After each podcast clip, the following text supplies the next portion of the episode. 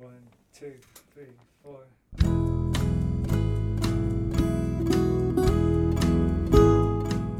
Hello, you're listening to the Skylight Books podcast series. We are a general interest independent bookstore located in the Los Feliz neighborhood of Los Angeles, California. This year, because of the coronavirus pandemic, we've had to close our store and cancel in person events. But Skylight is your neighborhood bookstore, and we are finding ways to create community even while we're far apart. In the coming weeks, we'll be putting out lots of new audio content to help you discover new books, connect with authors, and check in with your favorite booksellers. To learn more about how you can help keep Skylight alive, please visit our website at skylightbooks.com or check out our social media accounts on Twitter and Instagram. You can subscribe to the podcast on Podbean, iTunes, and Spotify. Thank you for listening and enjoy.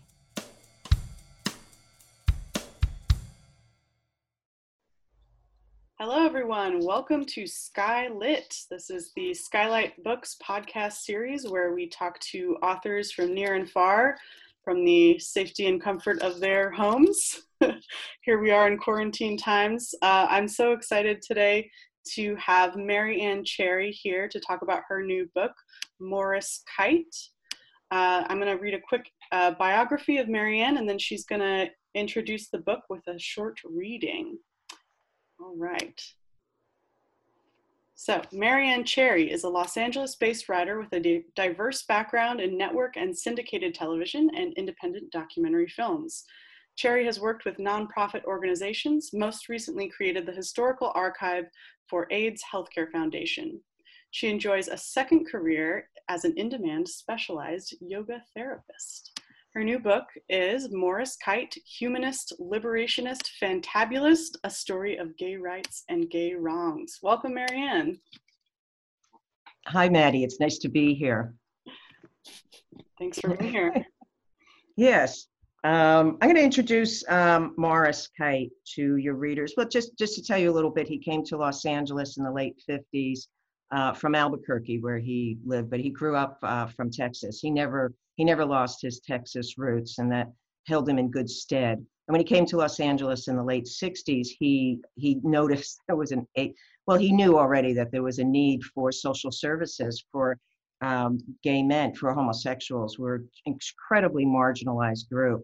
So he started putting his phone number out and his address, and he created a uh, social services business underground that provided bail fund for men when they were arrested. And then eventually he got doctors to start treating people for STDs in the back room of his house. They called it the clap shack. Because in those days, if you had one STD, you were automatically reported to the Board of Health, and then all your friends were notified. It was in the newspaper. It was a it was a public shaming, and you very often lost your job. So there were even heterosexuals coming to him for treatment. Um, and then he paved a way for the post Stonewall uh, gay revolution. If I could just read a little bit from the introduction, might give you a little bit better idea of what's in the book. Kight, the grand panjandrum of gay liberation, was indeed a complicated character. In some circles, he was known as an egotist. Meanwhile, right down the street is another group of people who would describe him as a Gandhi like godfather. Some people I spoke with about him simply needed to vent, others gushed. A few people refused to speak to me at all. His self importance is legendary even without this biography. Yet some of his worst and most appalling qualities served a broader purpose and benefited many people, while at the same time serving to beef up the profile of Morris Kight. None of this was new information.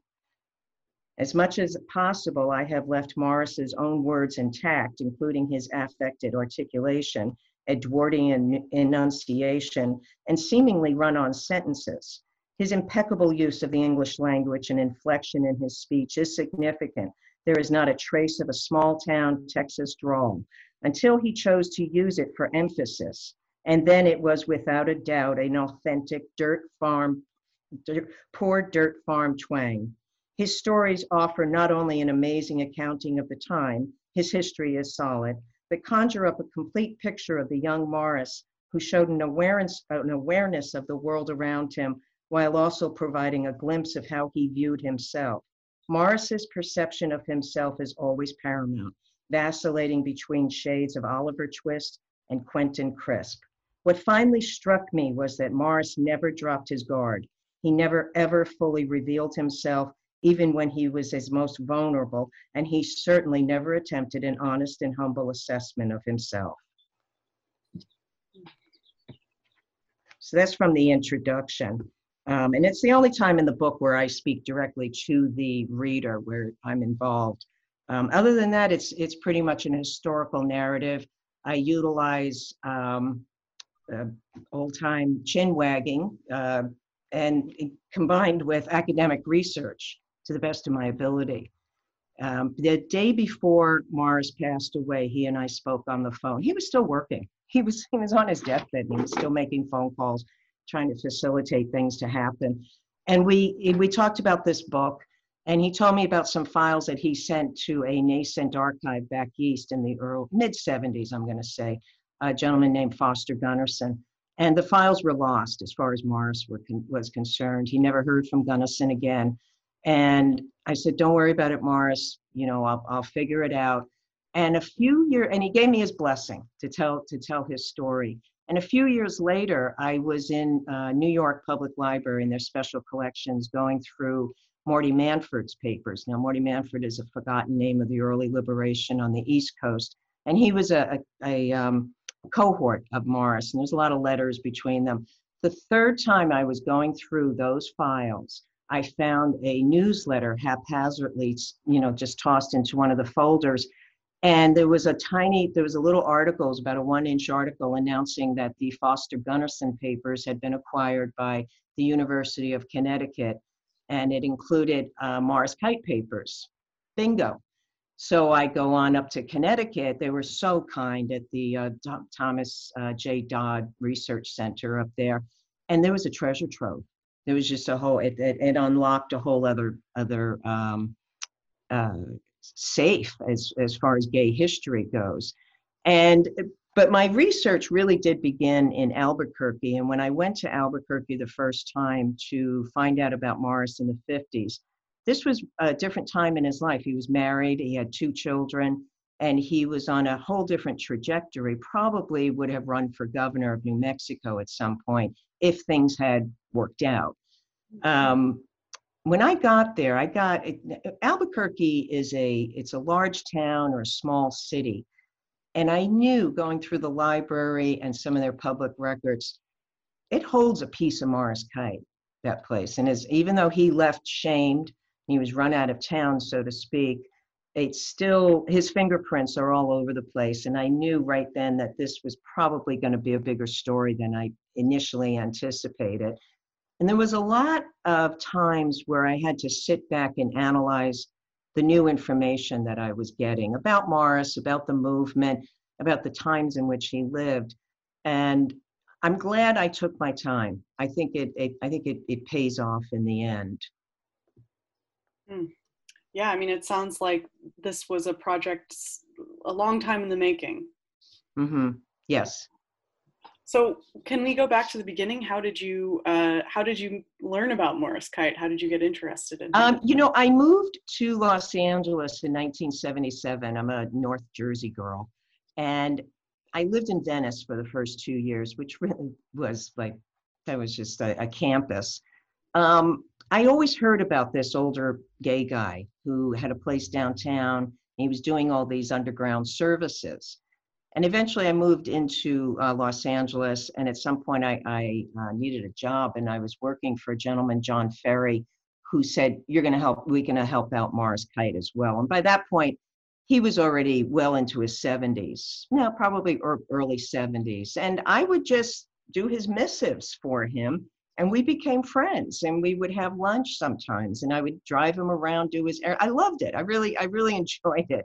He he was. Um, he was a bit of a pain. He could be. No, nobody who knew him would deny that. But he was never acerbic. He was never um, harsh. He was just he was Morris. That's who he was. And so I was fascinated about this guy, and and I sensed that there was a story there, that there was a good story to be mined. And I'm glad I'm glad I followed up on that. Hmm. So, where did you begin when you wanted to tell Morris's story? What was like the most important thing you, you had to get down first? Um, I did uh, two things. Was um, I had the blessings also of his youngest daughter, Carol. She was on board. And when I went to Albuquerque and I saw the wedding announcements and, and I just saw this whole other side of his life, I knew I had to talk to his former wife. Now, this is something that would not have happened if Morris was still alive. and she was willing. Stanley Beth was willing, and she was um, she wanted this story to be told. And the more I thought about it, it's an important aspect of one person living in the closet. There's a whole slew of other lives that are left in a shambles as a result of that. It is not about one person in the closet. It's about all the other relationships. Um, so I, right before I went to Texas to meet with Stanley Beth, she had a stroke. And she was mentally capable, but physically, she was, her um, speech was still very labored. So I went back, I spent a lot of time with her, just being with her. And even though I could not get the interview that I needed at that point, I promised her that I would come back. And she promised me that she would do her occupational therapy and she would work on her speech. So I went back maybe about two years later and it still wasn't there. I was getting the story, but I wasn't quite confident that I had it. And I had to go back a third time. And she had done her work and I was there and she was willing to tell me the story. It was heartbreaking. And there she is. She was 83 years old now at this point. And she was so I'm ripping open a wound from in, from that happened to her in her 20s, and she was so generous about this because she really would like to see this not happen to anyone else. And when she she was it taught me a personal lesson too about rectifying our differences, making peace with uh, with uh, things that have happened in our lives. And she was 83 years old, and she just shouted out in the nursing home, "Everybody in the fucking state knew, but me." my heart broke for her. I just, you know, and I walked away and I said, if I do nothing right ever again, I will tell this woman's story. And so I, I felt that that was really important. And it was an important aspect of Morris's story to tell. And then we have to move on from there. Then he gets involved and he's more he's more overtly active. He was always an activist, but but when that marriage uh, fell apart and he moved to Los Angeles, um, he he that that was all he could do was activism. Hmm. So, what did Los Angeles look like for a, a newly out gay man at that time? Um, it probably for for many people they probably say it was a little intimidating and scary, but I don't think it scared Morris Kight. He was he was ready to take it on, and he was ready to start to affect some change. But he also recognized that it wasn't the time to be talking about gay marriage or eh, you know to these bigger ideas because as he would say to harry hay you can, we can't even walk down the streets holding hands and you're going to talk about gay marriage it wasn't ready he wasn't ready so what morris's mission in those early days was to empower individuals and thereby he was going to build a community and i think it worked because one arrest if you got one entrapment it ruined your life. And there were young men who were who were very ambitious and they had things to offer and they'd be derailed. And very often, Mark Morris witnessed that very often they would then just subject themselves to a life of alcoholism. Um, and they, it's it's not um, it, it, it's not fruitful for for us as a bigger society, and it's certainly not fruitful for a community. Hmm. Um, sorry, I've lost my train of thought. That's okay. Do you want to talk about early activism? out. you want to talk about the early activism a little yeah, bit? Yeah, let's let's talk about where he started. Where did what okay? Let's yeah. He started so so he was always a pacifist. Morris's pacifism goes back to the 1930s, and he became um, a humanist. Is a it's an organization which is really doesn't believe in an outside God, it's a God within, and we're responsible to our own consciousness, that type of thing. And it easily lends itself to pacifism and a, a um, anti, a, a nonviolent social resistance. And the war in Vietnam was just starting to percolate in the early 60s. Well, he was he he was aware of it since the 50s that it was going to happen. And from that, he became active in the Peace Action Council. And then from that, he he they he was still active in that. And then he um, founded, co-founded an organization called the Dow Action Committee, which became the um, protest against the manufacturing of napalm, which was used in Vietnam against the Vietnamese civilians as well as our own soldiers. So he figured out, they figured out the, um, it was really like attacking the military industrial complex. And he hit Dow where it hurt. They had a, um, they had a very successful boycott of Dow products and they narrowed it down because there's a lot of Dow products, not just saran wrap. And they narrowed it down to like maybe a dozen dozen products rather than trying to say don't buy any Dow products. They said they needed these, and it was effective. And they they um, protested every single day, seven days a week, at the Dow Company in Torrance, and then also over on Wilshire Boulevard. They held um, uh, fasts. Mars didn't eat for 10 days as he protested for one period of time. And this gave him, uh, it gave him something to do. He loved doing it. He loved protesting. You know how some of us go fishing and some people go shopping. Morris went protesting. That was his, was his way to unwind um, and, and, and be with his buddies. You know, there was a real uh, cohesion between the protesters and, you know, gossip here and a little of that and who's doing this. And um, but from that he had part he had built up a lot of clout within the media and within other young activists and he had started to um, uh, activate young gay men mostly and lesbians and they started to become politically active. So when stonewall happened in 69 excuse me it was the perfect time for an effective above ground gay movement. Prior to that, pretty much everything was underground, except for the uh, Black Cat uh, riot in the on uh, New Year's of '67. I think it was New Year's '67 going into '68. There was the Black Cat uh, riot, which is pretty famous now, uh, which was bigger than Stonewall was in '69. But you know, New York gets gets the credit for the beginning of the gay revolution. So be it. At least it happened. um, you know, I want to read you just a, a little bit from, I'm going to read you something because um, by the early, well, I'm going to say at least by uh, 63, Morris picked up a uh, an FBI tail.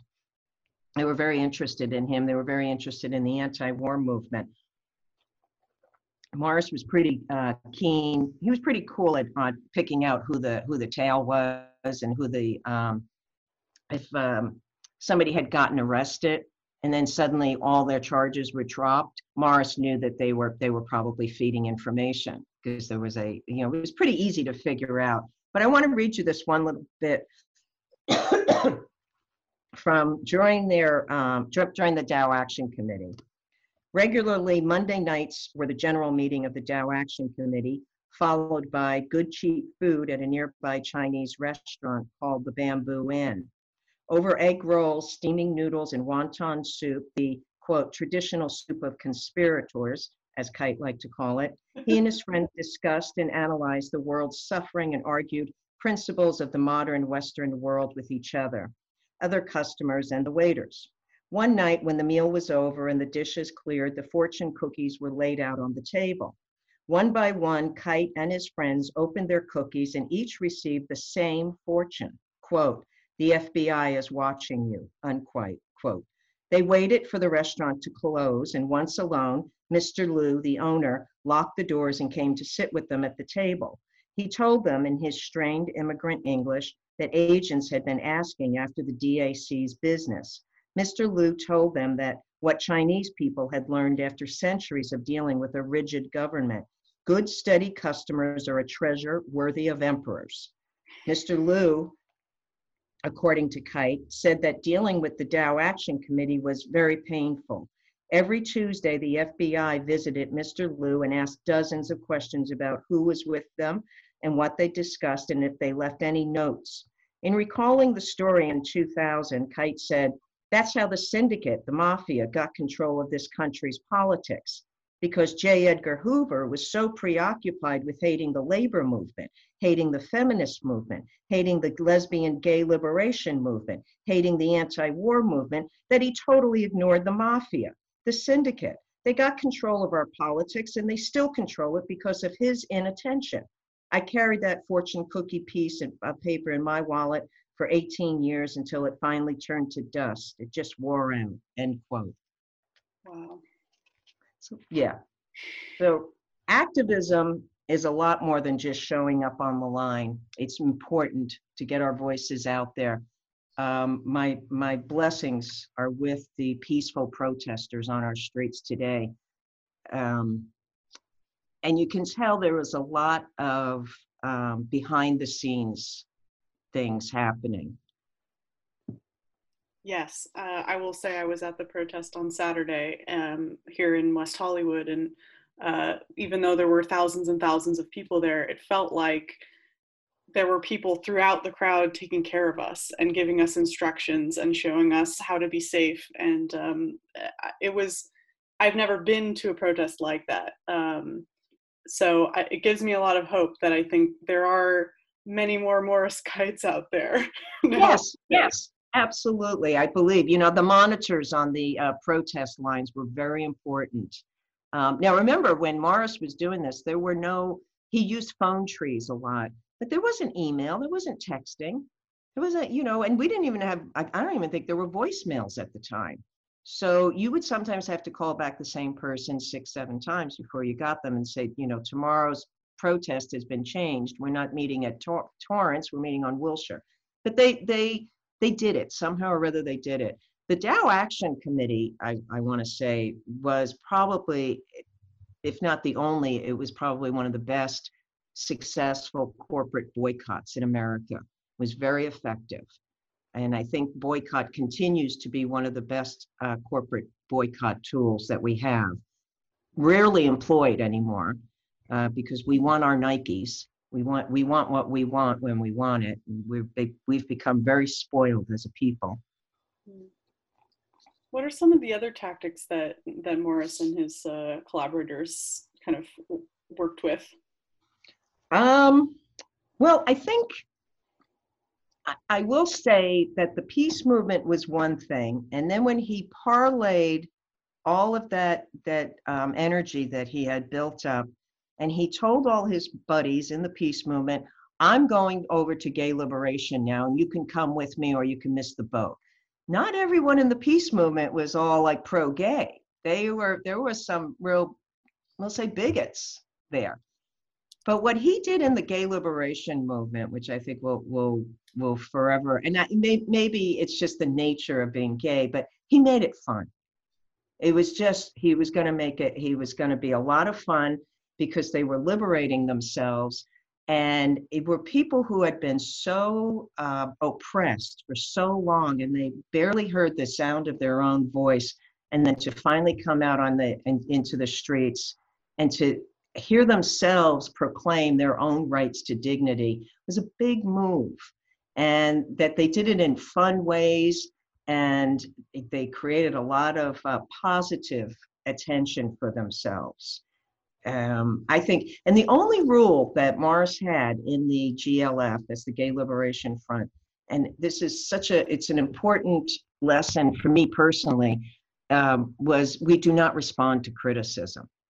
And when you think about it, if they started responding to all the criticism that they got, which was all that they got, they would not have any control over their argument they would have allowed their opponent to frame the argument, and they're constantly on the defense. Morris made it an offensive uh, um, demonstration. It, it was an offensive movement, meaning that he stayed on the LA Times. Why won't you print this ad in, with the word gay in it? Why won't you cover this story in a more positive way? And he started, he had everybody writing letters to TV shows. You portrayed a gay person in a negative light again and it was it was a very effective and i think empowering movement incredibly hmm. Um, so let's talk a little bit more about uh, your research process and, and putting this book together. Um, so you mentioned you you found these art these great archives. Yes, I found the, I found, well, first was the um, Albuquerque. Now, I still had a lot of Morris's papers. Uh, the the few days before Morris passed, he signed over his collection. He, had a, he has a great art collection, which is at the One Institute at USC, uh, which is a which is a fantastic organization. And he so, but there was still a lot of papers that I had and that somebody else had. So I had certain pieces and and his later work is is really well documented everywhere but i wanted to get some dirt under my fingernails in doing this. And as i said i went to new york i went through the morty manford papers um, uh, uh, mr katz jonathan ned katz was very uh, generous there. Was a couple couple of things there that were very helpful and then connecticut um, and then going up to San Francisco and going through the Harry Hay files there were letters that I found in Morris's paper in papers in Connecticut that answered letters that were found in Harry Hay's files in San Francisco, which then also connected to Jim Kepner letters in at one. So there was a lot of triangulation that happened there. And I think putting together the letters that Harry wrote about Morris and putting them with the letters that Harry wrote to Morris. It's humorous. It's very funny, and and you can see there's a, a there's a dynamic that comes out of these grown men talking like like junior high school girls, really about each other. It was. Uh, um, so there was that a lot of those putting those letters together which was you know when you you lose that one puzzle piece and you find it it's really is a glorious day so, so there was a lot of moments like that. Um, yeah.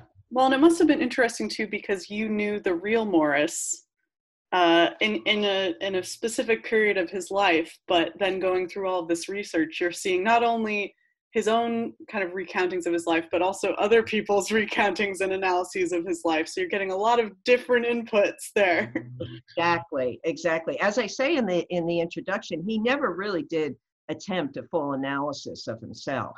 And he, it just wouldn't be in his nature. It would be very external.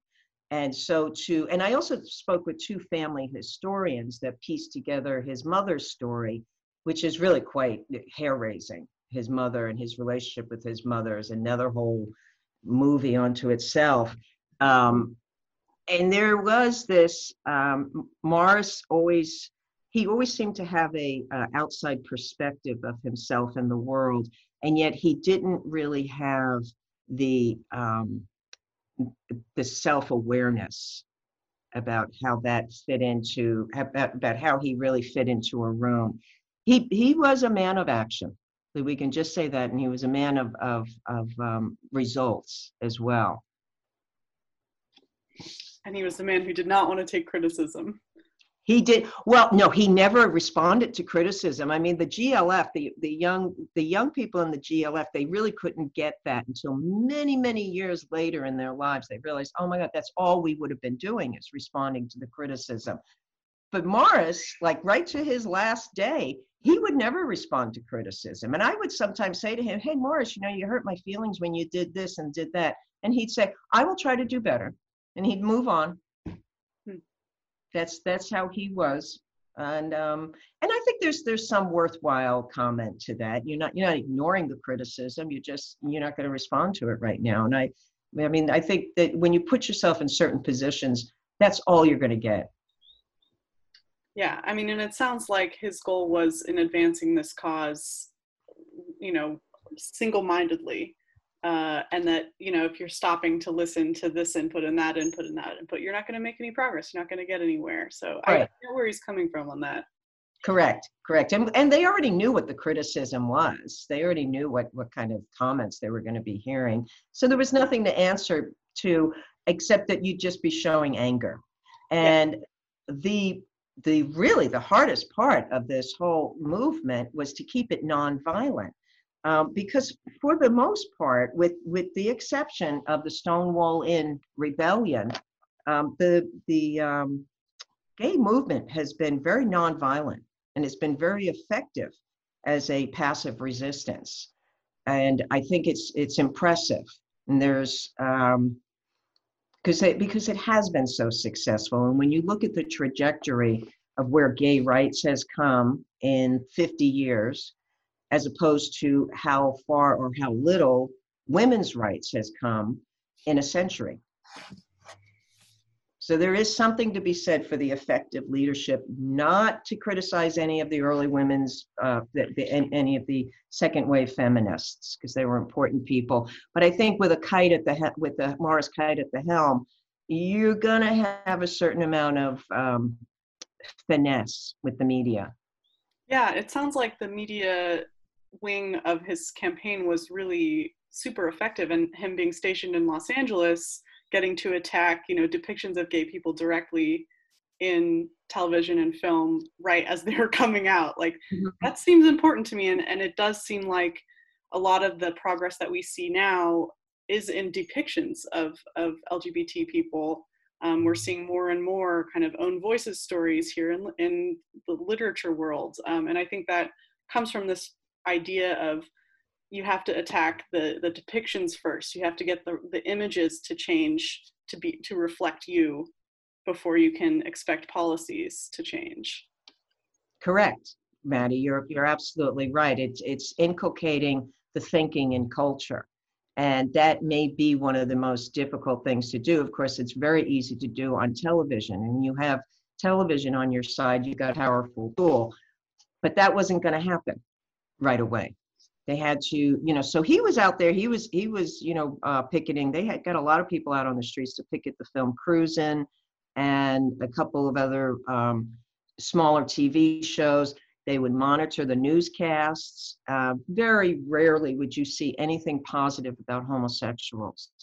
And they only they and they would often even like kind of glamorize the the uh, violence against homosexuals. Got another one type of thing. And and that's that's that needs to change. That that needed to change.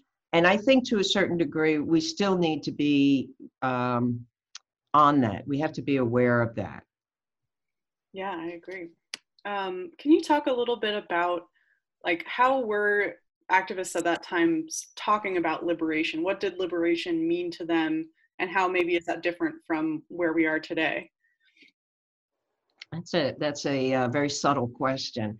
Um, because there is the the liberation that Morris Kight envisioned, um, which was he he definitely politicized the gay movement, and as one person says, um, to think of a group of people organizing around their sexual identity to achieve a political purpose is insane, but it did work.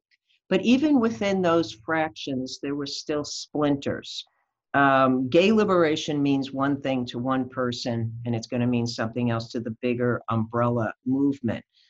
Um, what I think um, it, it, it, was it was more than just being able to get married, and it's more than there was you know the, what what we're witnessing now with race relations. We really haven't come that far at the end of the day, and Morris wanted to stop people because he knew that employment agencies used a code in the upper right hand corner 33.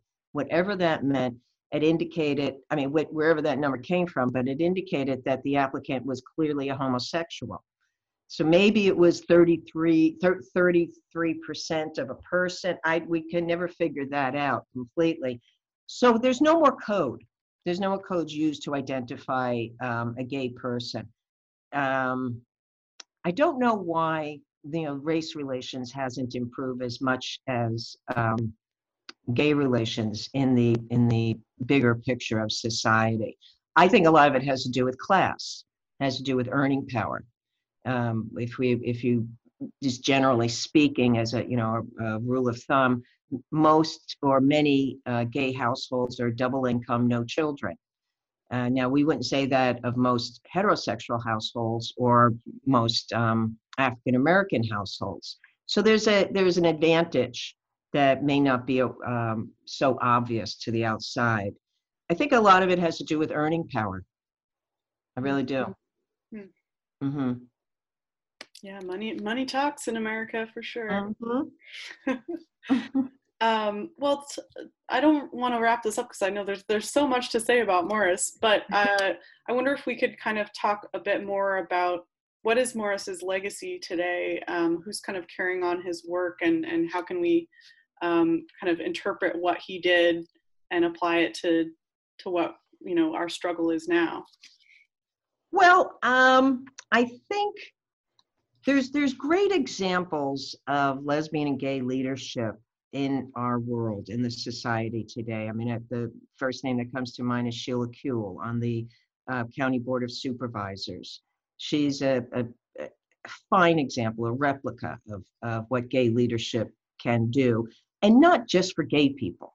You know, it's it's no longer this this isolationism because there really was an argument that gay people wanted to be of their own, you know, kind of go off, isolate um, and then there was the argument, well, if you don't isolate, then you have to assimilate. I don't think either of those things have happened or is necessary. I think I think there's a whole new path that has been forged here. Michael Weinstein, the president of uh, AIDS Healthcare Foundation, Morris was uh, one of the original board members back in 1986 when they started with a coffee can and a clipboard. That's what they started with, and now they're in almost 50 different countries. They're an effective uh, social services agency these are all examples of Michael's, of, of Morris's um, leadership, of how he shaped people. Um, there's, there's, when you look around, we, we no longer have to look into the gay circles to find gay leaders. They're, they're everywhere. And I think they're, they're fine examples. Hmm. Yeah, I think there's, there's a lot uh, that, that we have today that we have to thank people like Morris for. Um, yes. For sure. Well, is there anything else you want to say about Morris? Any other stories, tidbits? Uh, I think I think the tone that Morris set in the movement is is something because um, it was fun. Like I said, it was very colorful. You know, the first gay pride parade, nobody knew what was going to happen, and the fact that it came out with all these different colors and all these different kinds of people was wonderful. It really was a great surprise. But Morris also set a he he was because he was so pushy and he could be um, he could take a lot of the limelight he forced people to compete with him on his level. And i would like to think that it was a friendly competition but really what it, it and sometimes it wasn't so friendly but it it gave young gay leaders with people who he was sort of mentoring the ability to have confidence in their message. And they never they they don't look around waiting for somebody to tell them to go ahead and do that oh that's okay you can do that they don't wait for permission morris Kight didn't wait for permission and they got the, he was the best example for that type of thing you have something you want to do you go out there and you do it hmm. very powerful words I think, yes. we're, I think we're all trying to live by that right now. I, we are. You're absolutely right, Maddie. I, I just wish, you know, safety and, and peace for all of us. Yes, very much. Well, thank you mm. so much, Mary Ann. Thank you, Maddie. It was a pleasure. And thank and thank you, Skylight Books. It's a happening place. Can't yeah. wait for you guys to open again and we can go and hang out. yeah, we'd like to have your event happen in person at some point soon. I know, at some point. I, I hope so too. It's such a beautiful shop you have. Oh, thank you. All right. Yeah. Well, Mary Ann Cherry, thank you for being here. Mary Ann's book is Morris Kight, Humanist, Liberationist, Fantabulist. It's out now. You can get it on our website, skylightbooks.com. Uh, we hope you'll check it out and educate yourself and get out there in the streets peacefully. Peacefully. Thank you for listening to the Skylight Books podcast series. Please don't forget to visit our website at skylightbooks.com and make sure to follow us on Twitter and Instagram. Also, don't forget to subscribe to this podcast for more author talks and bookseller conversations. You can find us on Podbean, iTunes, and Spotify. Stay safe and healthy, and we hope to see you back in our store soon.